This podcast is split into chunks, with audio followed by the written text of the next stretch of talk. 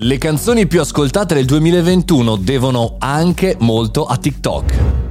Buongiorno e bentornati al Caffettino Podcast, sono Mario Moroni e anche oggi sono molto contento di essere qui, di svegliarci insieme, di cominciare la giornata con una delle notizie che sto selezionando questa mattina. Oggi parto da un bellissimo articolo di Wired di qualche giorno fa che citava proprio così, del 7 dicembre di Paolo Armelli, le canzoni più ascoltate del 2021 devono molto anche a TikTok. E effettivamente non ci avevo fatto caso, o meglio, c'era stato un ragionamento social, musica, it hit. Però questo articolo che vediamo insieme oggi approfondisce alcune tematiche e anche alcuni ragionamenti che porterebbero appunto le canzoni a diventare delle hit grazie a TikTok.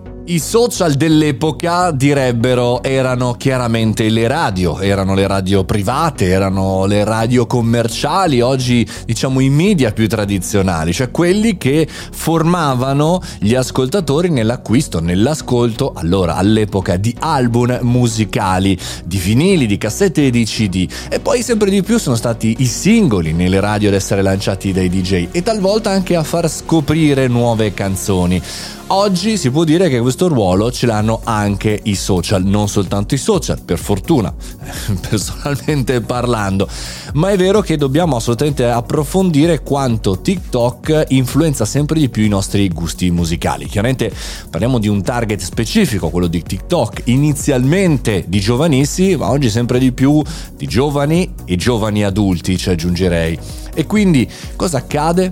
Succede che chiaramente le canzoni anche anziane, diciamo così, della mia epoca, vengono ricostruite per fare dei balletti e poi chiaramente quelle nuove, quelle di nuovi artisti, vengono trainati. Per esempio i Maneskin sono ritrovati ad avere un, eh, successo insperato con la loro cover Beggins che ha superato all'inizio dell'estate i 4 milioni di eh, visualizzazioni eh, video, anzi di video proprio realizzati. Lo sto leggendo ora da, eh, dall'articolo di Wired. Quindi, quindi vuol dire che da un certo punto di vista è come se oggi avessimo una radio che ascolta le canzoni più ascoltate degli ascoltatori e propone eh, le stesse canzoni, magari anche un po' rimodificate. Lo so cosa state pensando, è un circolo vizioso?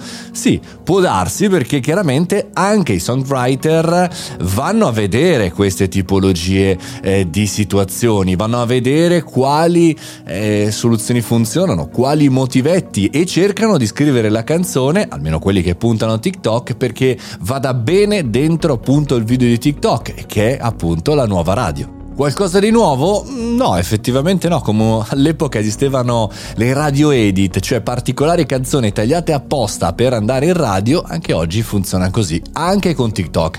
Andatevi a leggere questo bell'articolo su Wired eh, di Paolo Armelli, lo trovate appunto di qualche giorno fa, 7 dicembre. E a questo punto vado a cantare un po', oppure a farmi un bel balletto con che cosa? Con Battisti?